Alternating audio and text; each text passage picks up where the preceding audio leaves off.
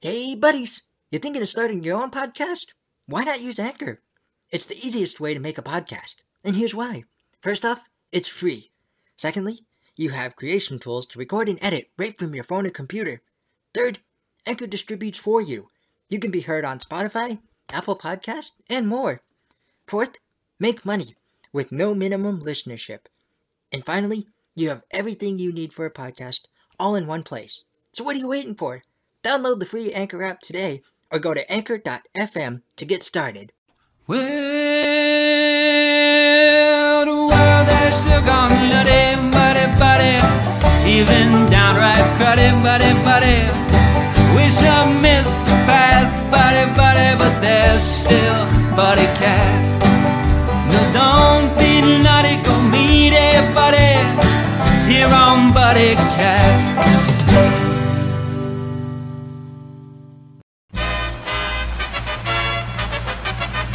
Ladies and gentlemen, please welcome the founder and host of BuddyCast, Nick Sorensen.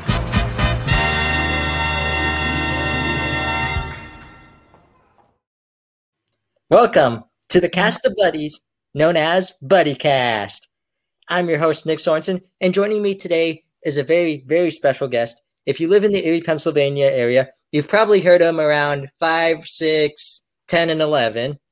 Or, you know, if you go to Gannon like I did, he probably mentored you like he did me. My good buddy, Sean Lafferty. How you doing today, buddy? Good, Nick. How are you doing, man? Doing fantastic. Happy we finally got you on the show. It's fun to be. I'll tell you what, that's a heck of an introduction you got there. hmm And it's local too. Um, have you ever heard of Tommy Link? Uh, yeah, yep. Yep. That's uh, So, I I, you know what? I liked it. yeah. I wanted it to be local. I wanted to support the local arts, especially during the pandemic times. You know, they- yep. No, no doubt about it. No doubt about it, man. you and me have seen firsthand. They're the ones that are getting hit the hardest here. And Yep.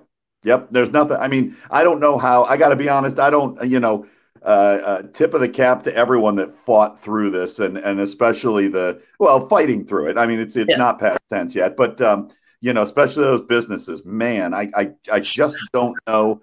You know, that's that's perseverance to, Mhm, to hang on and fight through. mhm. and I like a lot, how a lot of them have adapted. Like a lot of them have said, "Okay, now my option is go virtual. Let's go virtual. Let's promote the virtual store." A lot of Yep. them are appointments only. You know, they found their way through. They didn't just throw their hands up in the air and say, "That's it." You know, right exactly exactly you know and that's i mean that's that's what it's all about man you get into business for yourself it's a dream it's what you want to do it's you know and and and you get thrown this kind of it's not even a curveball i don't even know what you call it but Mhm. you know then then you know then you find out what you're really made of you find out how much you cared about it i mean and i don't want to simplify it because some people that cared an awful lot about their dream and an awful lot about what they were doing um, were not able to pivot Yes. and it you know it was really in a lot of cases through no fault of their own so i, I don't want to i don't want to minimize i don't want to Yeah. minimize uh, the passion of of those who maybe got you know hit a little harder and and maybe you know suffered Mm-hmm. a, a serious setback but um but you know it's just a you know a tip of Yeah. the cap to everyone that's fought through this Oh yeah. Hey, for everyone that has fought through, I've got two standings for them. Both of them for my favorite series, Rocky Balboa.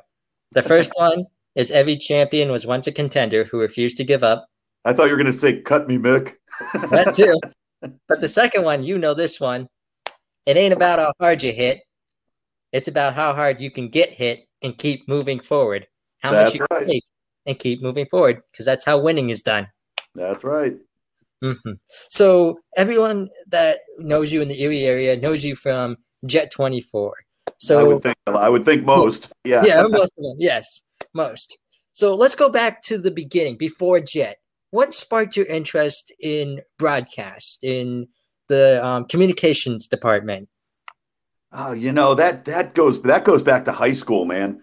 Um, you know, I really like every other kid. You go from this to that to this to that. You don't really know what in the world you're you're doing. It's like you find out you're good at something at, in school, and then you think, how can I make a job out of that? And then you you know maybe it doesn't interest you once you look into it. And I I I want to say it was like junior year. Um, I was um, you know I was pretty shy kid. I mean, you know um, you know, not not terribly shy, but pretty shy, and um, you know, but we all had to take a speech class, and um, uh, I was going to to high school in in the Akron area, Akron, Ohio, and um, took this speech class and you know, uh, the first speech uh, didn't go so well. And I just kind of got it in my head that, you know, everyone, why be nervous? Everyone has to do this. You might as well try and ace it. So it was all about a grade. And then, you know, do your best, ignore people as far as like if you get negative reaction or you're getting no reaction, which I mean, you know, can be the worst. I mean, mm-hmm. you, you do the stand up and, and um, you think uh, this group's gonna kill it, and then they get you get crickets, and it's like exactly you get crickets, and like what am I doing wrong? And um, so I went in with a totally different mindset, and and anyone that knows me knows that the art of the very long story is something that I've got almost perfected. So I apologize, but mm-hmm. um, but um, I uh, uh, liked that. The more I did it, the more I liked that, and um, I asked my teacher. It was a it was a guy named Mr. Greskovich, um, and I said, you know, hey, I I'm, I'm thinking I kind of like this. I like sports. I like public speaking. Um, it was all about sports then, uh-huh. and um, he said, well, you know, uh, go into telecommunications, and um, from that point on. Um, I never did get into the radio. We didn't have television uh, station. Um, in in our high school. Uh, we had television. Uh, Jill McCormick would jump right on that and go, "Tell me another story, Grandpa."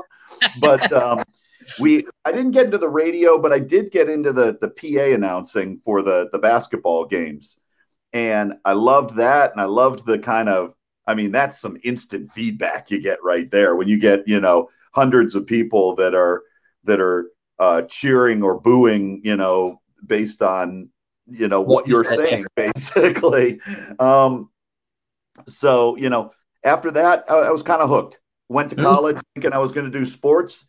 Um couple of years through it they needed uh, they needed more people to switch to news. I did and that's it right there. Nice. So going further down the road what about do you remember like your first job when you first entered the news industry when you first entered broadcasting? Do you recall that Oh yeah. Um, well, I was an intern at a station that no longer exists in Akron, uh, Channel 23, WAKC, um, and um, I really I, I had not um, kind of uh, jumped on getting an internship quick enough. Um, so you know that in class now we always talk about the importance of internships because really yes, I I was told to get on it and I didn't, and um, I got a but it, worked. It worked because I got a photography internship and I was running a camera on the street, um, a videographer for our Canton Bureau at the time. So, I mean, within a week, everything I shot was getting on the air. And it was really cool. Um, I liked it. But at the same time, I knew I wanted to be in front of the camera. So I, I went from camera to doing some studio. I mean, it was one a smaller station, so you kind of did everything. But then they made me an editor, and then um, someone came to me. I was still at Kent State at the time, where I went to college, and um, mm-hmm. one of my teachers said that someone he knew had a radio news job open that maybe I'd want to apply for.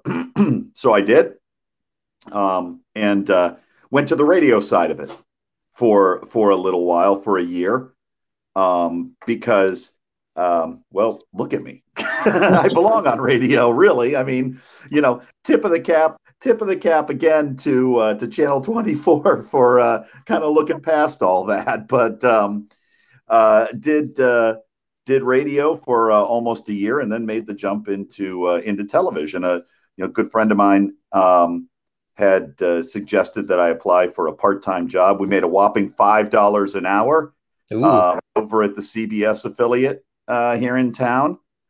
Um, took that job, worked there for six months, and and uh, Jet came knocking with a full time job. So nice. that is really the Reader's Digest version of a Yes. kind of kind of a fun trip. Yes. Now let's go into that. Let's go into where you are today. How did you Yeah. find the opportunity with Jet? You said they came a knocking.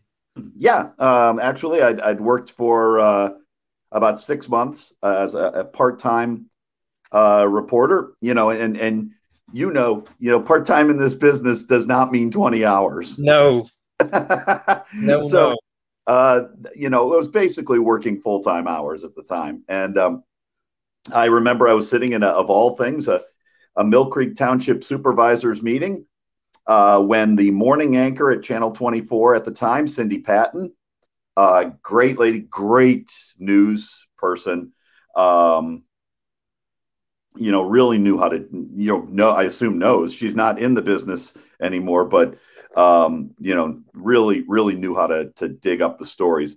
But, um, you know, she kind of sat down next to me at, uh, at a Millcreek Township supervisors meeting and said, you know, Steve, referring to uh, Steve Drexler, the news director at the time, uh, wants to give you a call. Um, we went, and uh, this is a blast from the past for anyone that remembers. We met for breakfast at the Howard Johnson's restaurant at Peach and I ninety, Mm. and um, we had a we had a good talk. Um, and uh, I want to say a, a couple days later, he called, and now the puppy wants out. he wanted in and he wanted out. He's over there scratching. So if that's what you might hear that. Yeah. Um, and he said, "Do you want the job?" I said, "Sure, let's do it." And uh, made me. Uh, and I was very interested. I, I I was very. I've always been interested in politics. And he said, um, "You know, we want to make you the city hall reporter." Mm. So I was I was very interested in that. hmm And now a quick follow up question: What you went from? You started as City Hall reporter with Jet. How did you end up as their evening anchor? Uh, that's uh, that's uh, uh, perseverance more than anything. That's that's that's hanging around. I, I don't even want to call it. I don't even want to call it perseverance. It's hanging around. Um, they um, uh, needed a weekend anchor Mm. uh, after uh, Lou Baxter, the the current news director, had been doing Mhm. weekends for a number of years, and he at the time, um, his kids were younger. He wanted to kind of step back and uh, spend a little more family time. You know, being the, the being the weekend anchor, just you know, there's it, it's very difficult. Yes. Um, I can only imagine to you know have three or four kids and they're starting to come of age where they're doing things like little league and you know what Mhm. have you uh, and and cub scouts or whatever um, and you're working the weekends and you you got to miss too much of that stuff so so you know lou uh, went back to um, five days a week you know monday through friday reporting. Mhm. and that left the weekend anchor job open. Um, i jumped in on that did that for a few years. Um, it was it was kind of funny that um, we uh, started a morning show and they asked me to do that uh, with Cindy Patton. And so started doing that and did that for a very short amount of time. I mean, I've done morning radio and I've done morning television, and I can tell you that I hate the morning shift. I hate the morning shift. Um, I loved working with the people I worked with, and it was the the product was a lot of fun. Uh, but I was just not one of those people that ever got used to mornings. I mean, not not when I did radio and not when I did television. So, of all things, um, at the wedding reception when my wife and I got married, um, they said we have taken over the Fox station. It, the rumor, it was basically not a rumor, it was the information started circulating around the reception that we were going to take over Fox and we were going to start a news. And it wasn't long after that that they said, Do you want to do the Fox?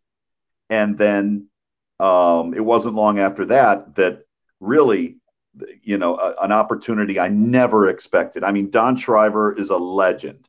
Don Shriver is Don and Joey and John. If everyone remembers those three, I mean, you know, they they vaulted they and others and Cindy Patton and Steve Drexler and Matthew Locke and and all the photographers and and um you know they vaulted Jet from number three to number one.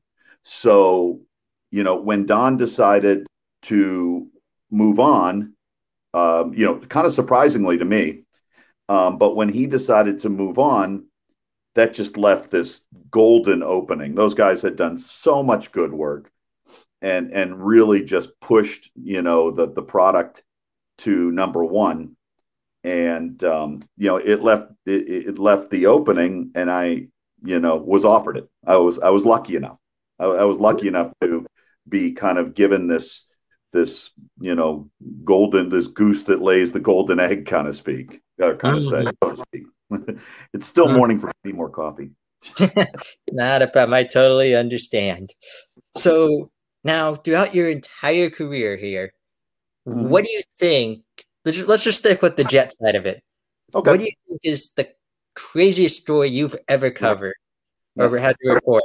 well there have been a lot of them and and you know this unfortunately when, when you talk about crazy stories you're usually not talking about you know fun stories Yeah. Uh, the unfortunate part of the of the business is that we often interact with people at their you know if not their worst darn close to their worst moments and and Mhm.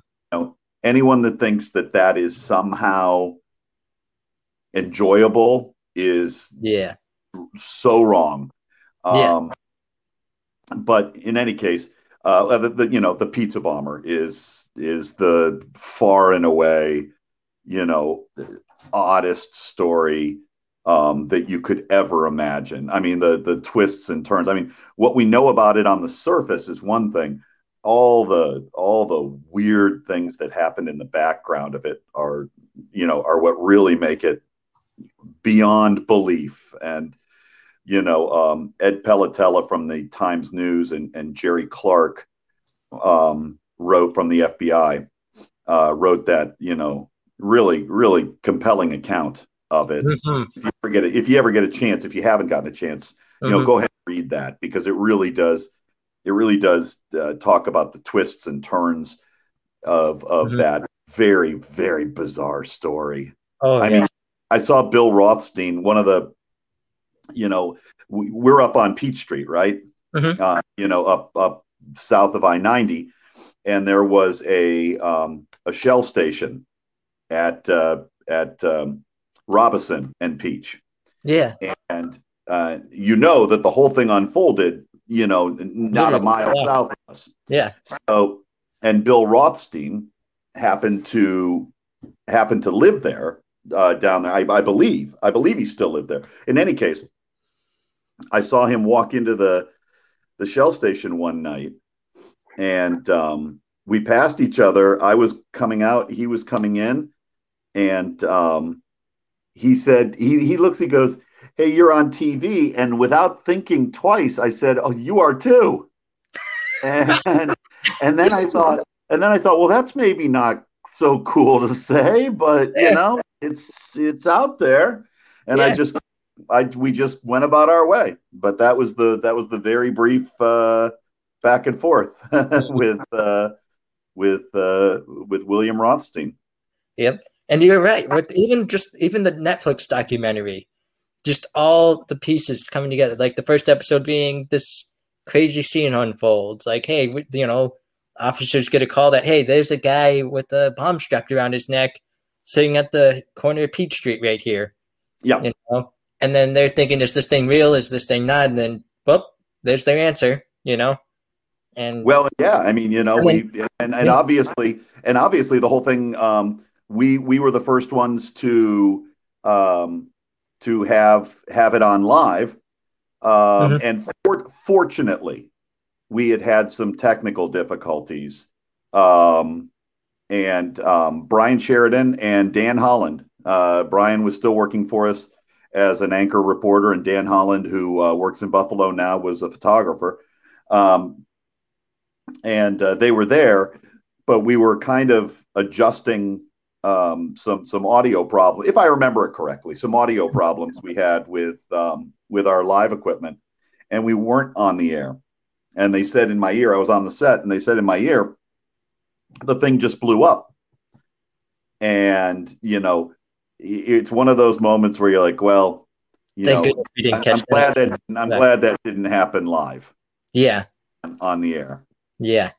But even just like the documentary going forward, like how all the details, like you said, all the hidden details behind it, and how Oh, the, cra- the, the crazy little uh, uh, uh, um, treasure hunt yeah, that they drew that they drew out for uh, for, I for remember- Brian Wells to have to to have to follow.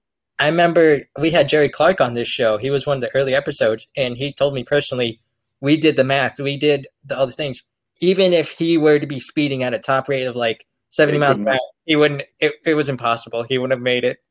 It was Yeah. that, it was that sad. Like it was, but that's how they coaxed him. But then at the end, you find out how he got coaxed in, how he got, you know, everything. Because initially, if you remember, he wanted, oh, he, you know, once he found out what happened, he wanted nothing to do with it. He's like, he tried to back out. He's like, no, no, I, I don't want to be in any of this. I'm not going to rob But obviously, obviously, that's all you know. Yeah. That's all from that point of view. Yeah. Um, you know, we we unfortunately will never know exactly what Yeah. happened. We we know we know what some people say happened. Yep. Um, and I think that that's that's Yeah. one of the things that's that's probably the toughest about that story. You know, once you get past the fact that, you know, I mean, lives were lost. I mean, that's obviously Yes. the that's Yes. obvious the by that's far the the big part worst. of the story. That's the But that's the main part of the story is they teach you like Um, focus on that part.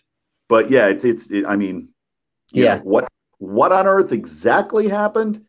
Mhm. Um, you know, I, I I'm Yeah. I'm pretty sure I'm pretty sure we're not going to know that. We're not going to know until we. Well, I don't know if we'll meet them or not, but if we have a face-to-face conversation with the afterlife with them, you Well, know. hopefully, we need someone who can answer the question for us. Exactly. Exactly. So now let's go on a lighter Yeah, I was topic. gonna say we're getting deep here, man. Yeah, I was gonna say let's go on to a lighter comment. Uh, a lighter. say, woo. Yeah. How about the funniest story you've ever covered in your career? Oh, in the in the sense of like not funny like you said earlier where someone thinks hey this is funny but to like us it's like what you said earlier how it's like that's sad that you think that but truly something that you had a good laugh from or you you know. You know, and and it's it's so it's so weird to say this that there you know there aren't like there are heartwarming stories. Yes. There aren't there aren't you know there aren't funny i mean yeah when you see a, a water skiing squirrel Mhm. yeah that's funny. Or you see some you see some bunch of people in uh, britain rolling cheese down a hill. That's funny. Yeah. um but i you know as far as it's more heartwarming than than funny. It's yeah. the the funny part is maybe is maybe the things that go wrong um equipment wise um you know all kinds of all kinds of weird things um happen um and you have to you have to adjust on the fly i mean you know we've we've had situations where you know just about everything imaginable breaks um and it's just it's it's live television and you just you Mhm. know you go with can't the Yeah. you go with the flow i mean i think some of the funnier moments are your own personal bloopers Mhm. uh, I mean, you know, I've uh, in in radio, I uh, I got caught saying a uh, not good word once in an, in an open mic, and I was pretty sure that at 21 years old, my career was over with. Um, fortunately, I had some forgiving bosses. Um, But um, you know, you see you see bloopers. You know, like um, we had one we had one um, that, and it probably doesn't translate here the way it would on video. But if you remember Congressman Phil English, Mhm. he was really tall. He was like six two, six three, whatever. Which I'm, you know, not even five ten, so that's tall to me. Mhm. Um, and um, then we had the the our reporter Julie Fine, who was probably eh, four eight, four nine, and they're standing. And if you and we've talked about this, you and I, how television exaggerates stuff, and Mhm. they were standing there, and the shot that the camera had to come up with, and they came back to the look on my face because I'm like looking at trying to figure out. My God, that does not look good, guys. I'm like, let's figure out something different here. And um, And everyone back in the production part was Yeah. probably laughing. those- yeah, it's one of those moments where you're like, oh, you always got to remember. I don't know what I was thinking, but you always got to remember the You're on camera. camera. camera's always on you, and the microphone is always hot. You know, Yeah. it's like remember that. They're always on watch, no matter what. Like it's like a security camera. You're always on watch, even when you think no one's watching me or no one's doing anything. That's still the red light's still going off. hmm I don't know what I was thinking, Mm-hmm. but I mean, I wish you know. I kind of I had a feeling you were going to ask that after that, and I was Yeah. like, I can't think of you know. This sounds Yeah. really bad. I can't think of funny stories. I mean, the one time, I mean, I have mad respect for for for you doing the stand up thing because I uh, did that laughter in the limelight where they you Mhm. know get a few people to go up there, and man, that's hard. yeah. Oh my goodness, that was hard. And I got up there, and um, a shock to anyone that that knows me, I didn't know when to shut up. Um, and Neil McCormick would have a field day if she watched this video.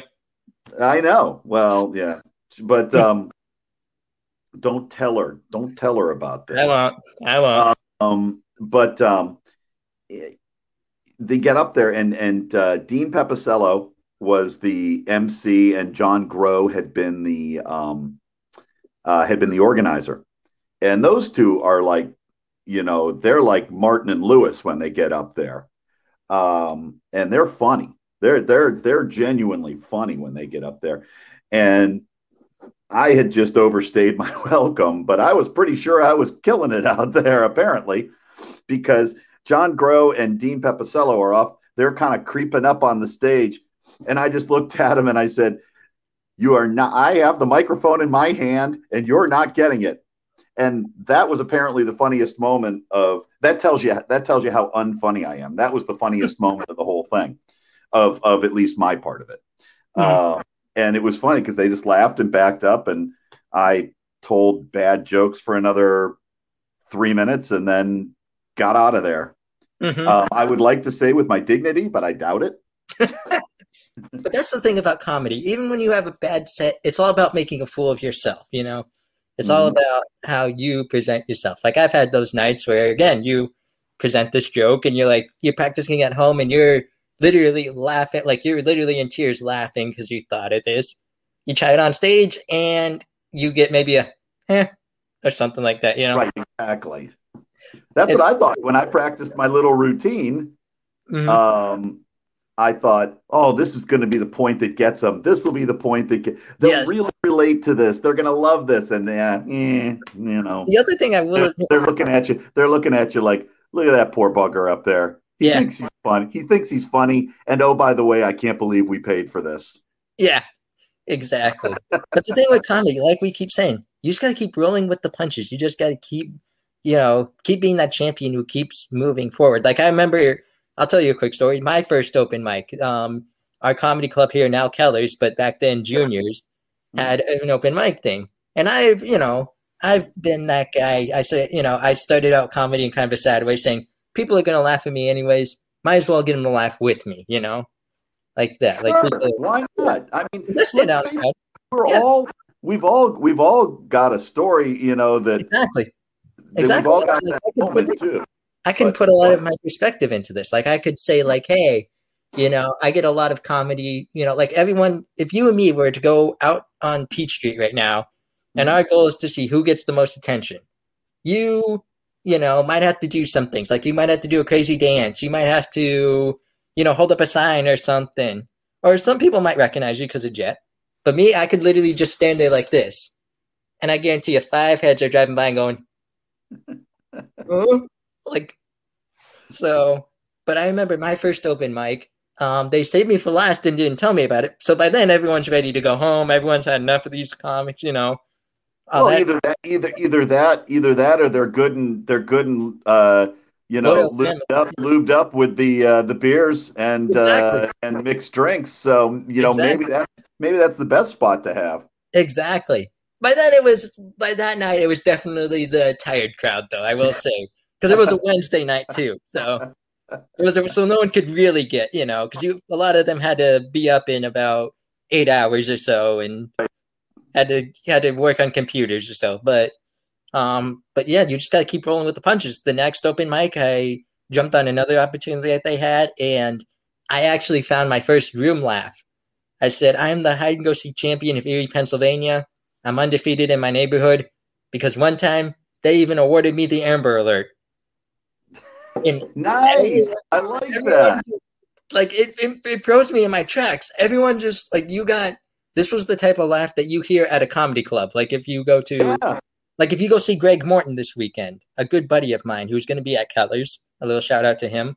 You know, that's the laughs he gets. That's the laughs like you hear at those clubs. And I stopped using my tracks for a minute. I'm like, hey, it worked. So And that I mean, I mean, that's got to be like that moment where then you're hooked. Then there's like there's almost like the addiction to it. Now, now you're hooked. Now I can do yes, it. Yes. It's like that first shot, that little thing. Now you got no control over it. Now you know. Yep, Mhm. yep. Now it's who I am, It's- Exactly. and it's not my fault. It's your fault. You laughed. Exactly.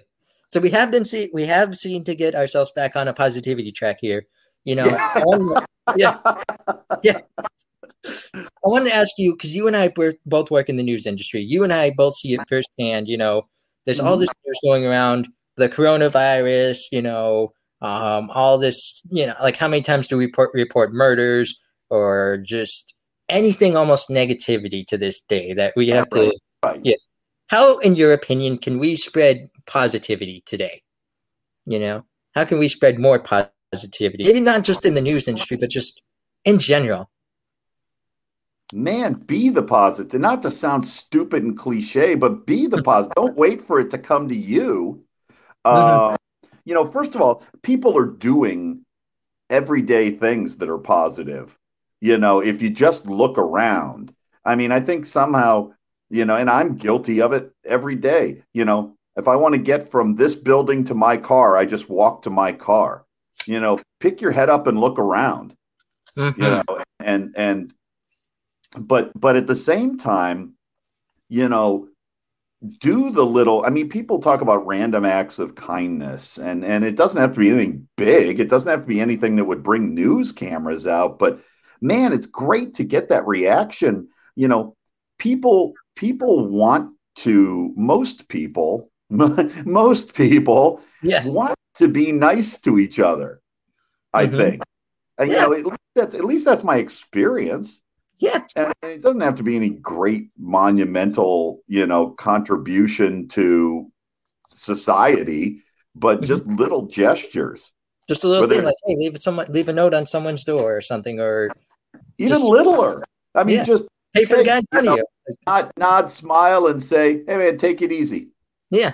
good have a good one Have a you nice know? day. Hey, how are you doing? Yeah, don't, don't necessarily you know Mhm. don't necessarily say it walking up and down i mean you you get looked at like you're nuts like- but you know be walking up and, and down the street. You're amazing. You're awesome. You're cool. You know, someone's gonna look at you like, I'll have what he's having. exactly or maybe they're just gonna go to the other side of the street take your Yeah. pick but Like, um yeah. they'll pull the but smile and wave, just smile and Yeah. wave.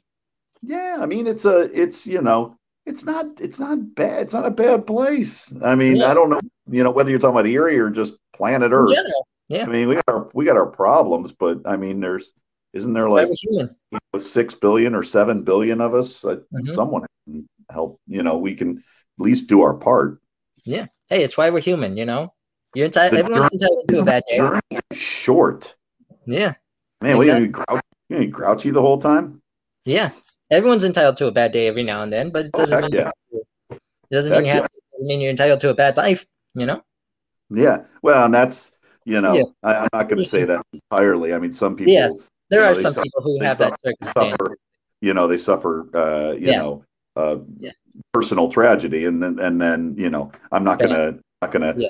that guy that says hey you gotta you gotta put a smile on your face but you know Yeah. everyone deals with it differently but You're you not know, when be the guy who sees someone get murdered in front of him and says, hey, keep the happy face, keep the smile. or something, Yeah, know? I'm, I'm a big, I'm, I'm a big believer, and I'm I'm not gonna I'm not gonna tell other people you know what to do or what to feel, but Yeah. um, but uh, you know, hey, just Mhm. Nice out there, and you'd be surprised what you get back in return. I, you know, it sounds it sounds stupid and cliche, but I I think it's true. Yeah. So speaking of instructing, you also teach a course at Gannon University. That's Mhm. one of the reasons you. So tell us I'm a little bit. I lost you a little bit there. You there? Yep, I'm here. Sorry. All right, Okay. let's let's start so that one over. teach that course- Take two. Yep. So you teach the course at Gannon University. Mhm. Can you tell us a little bit about that course? Yeah, sure. It's a, a radio TV performance course. Um, and um, I always, you know, you took it, so you know what it's all about. But, Yes. um, you know, I always say, you know, most of the, it, it's a required course. Um, so, you know, most of the students that are in it are, are not interested in being um, in front of a camera or in front of a microphone for their careers. Um, but I, I, you know, I like to say that the, there's there's two things I want people to get out of it. First of all, I want them to understand that that what happens on the air doesn't happen by accident. It happens through practice. It happens through preparation, um, and that there's a there's a legitimate skill involved in it.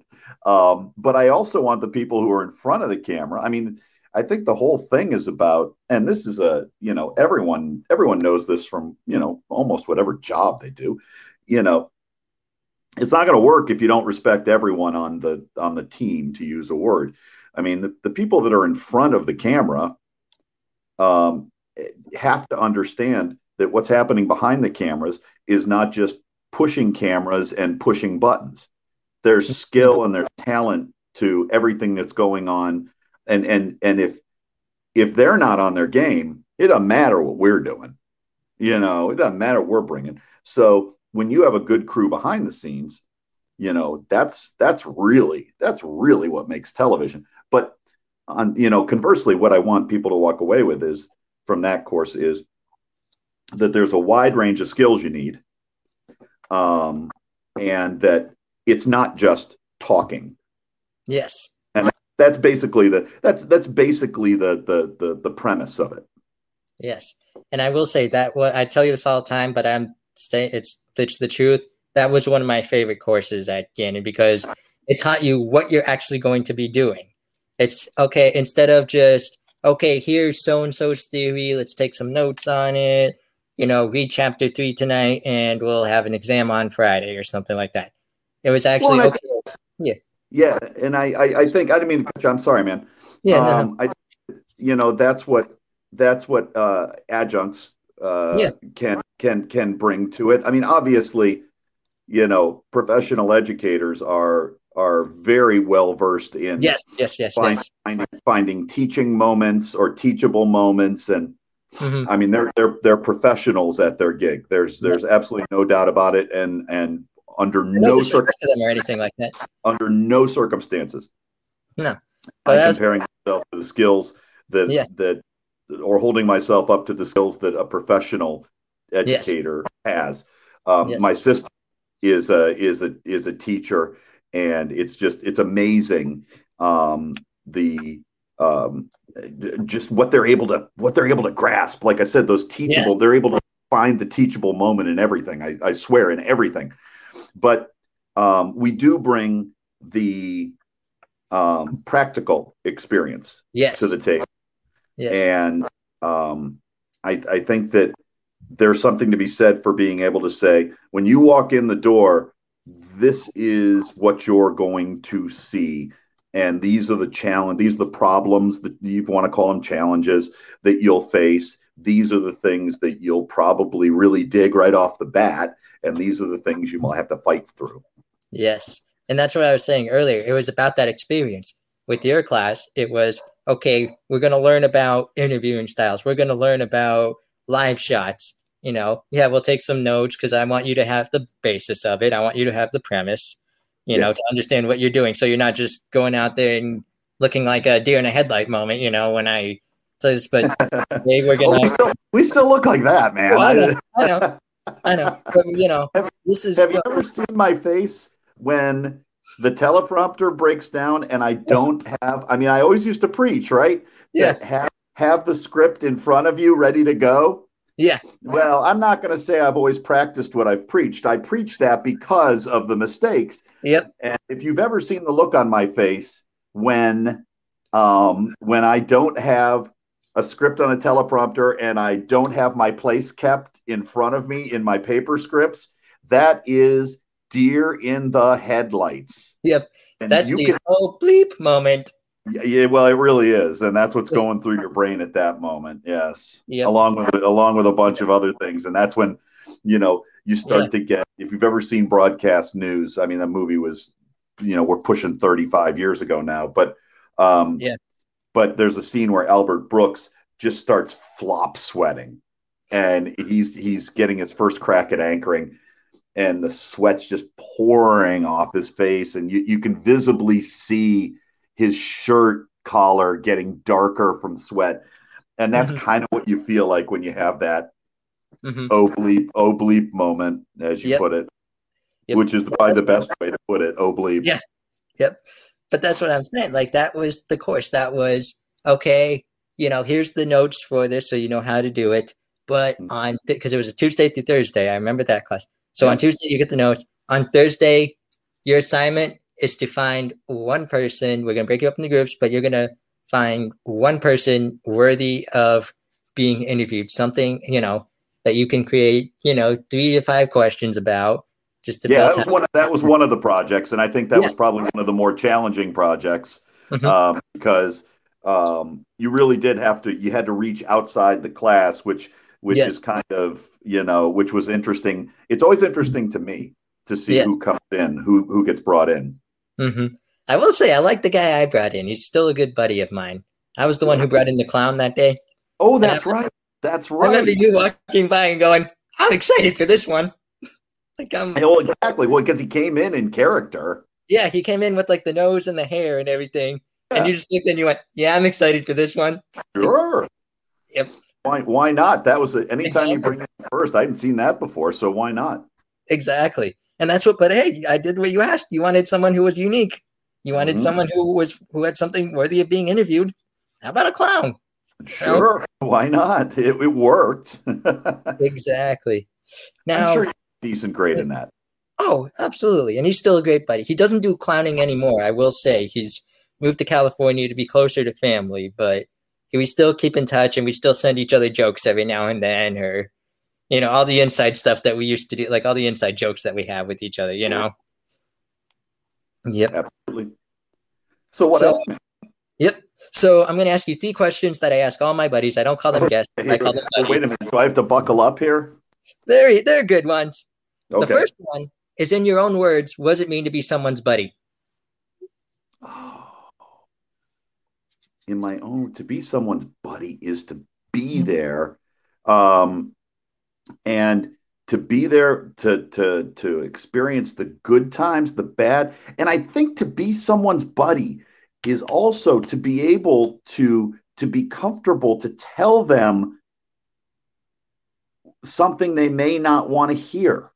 Hmm um you know it's to be there to to to, to cheer them on but it's also to be like you know "Eh, whoa, i don't know if i would do that man you know and and and here's where i here's where i think you fell off the beam. And you know hey and they can absorb it any way they want. I think it's i think it's to be you know to be someone's buddy too is to be non-judgmental you Mhm. know is to just you know let them be themselves and and you're you're you're just happy being in their aura hmm being in their universe and and you hope vice versa How wonderful life is when you're in the world. hmm exactly Now, part of being a buddy is being a charitable buddy. So, if you could have our audience donate to one charity of your choice, what would it be and why?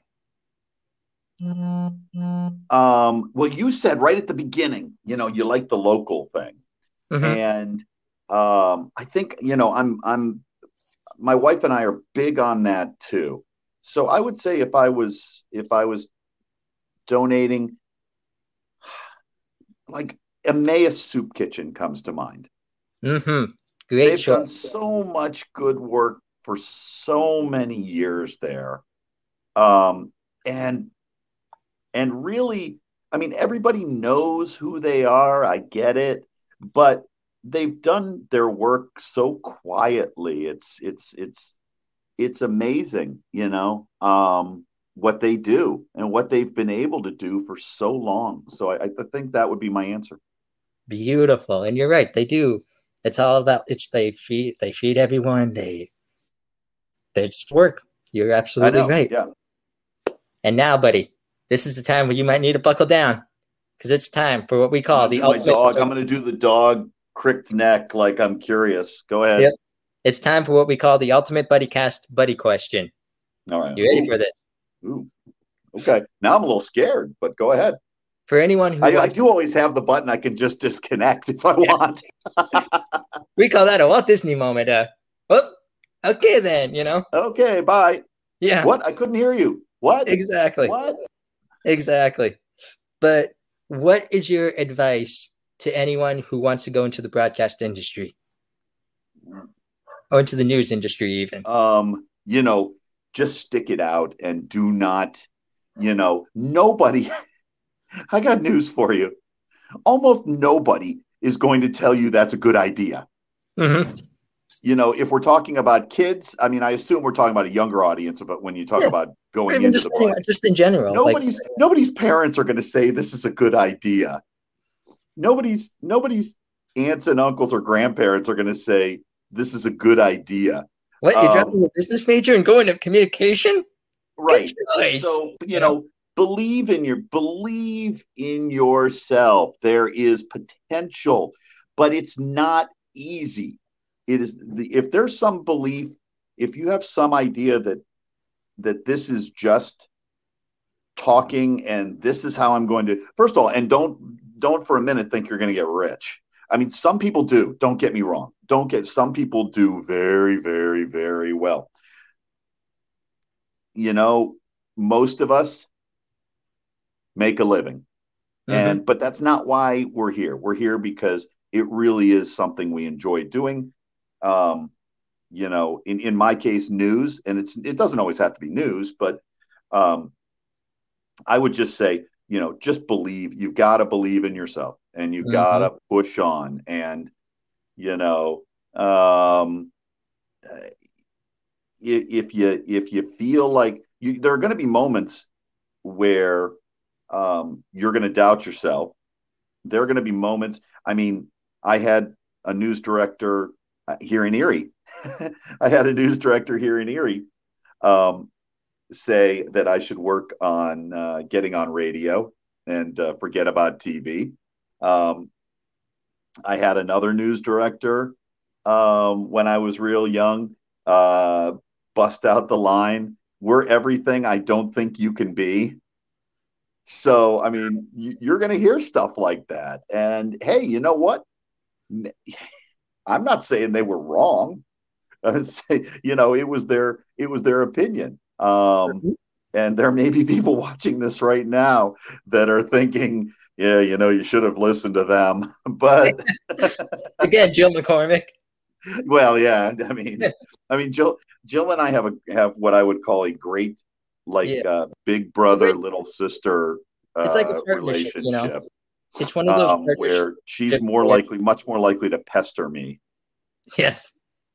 But in a loving way, like in the in the loving sibling way. You know what I mean? Like sure, in if the, you want to call it that. Yeah. in the way where you no, know I'm kidding. Yeah, I, I I'm kidding. Yeah, Yeah. It, it's you it know, is. I mean, you're, know, you pick on each other we have, a, we have a lot. We have a lot of fun out there. Yeah, you pick on each other, but at the same time, if someone were to come into the new studio and start bashing you, she would be one of the first people to say, "Hey, he's my problem" or something. You know? Like Well, that's it. That's that's he's my target. Leave him Yeah. alone. You know. exactly. but no, it's I mean it's it's fun. We've you know we've worked. I I've worked with her longer than I've worked with any of the other anchors. Um, and I've been so lucky. You talk about the other anchors. Um, you know when I when I got this job, you know um, Kelly Gone was the uh, was the co-anchor, um, over there, and I mean, oof, I mean, she's just so talented and and Mhm. so much, you know, so much fun to work with. Um, and then um, you know uh, Carla Molinex and and uh, Carla Wadiga now, um, uh, and Kim Thomas and and and then now Jill. I've just been you know I've been so lucky.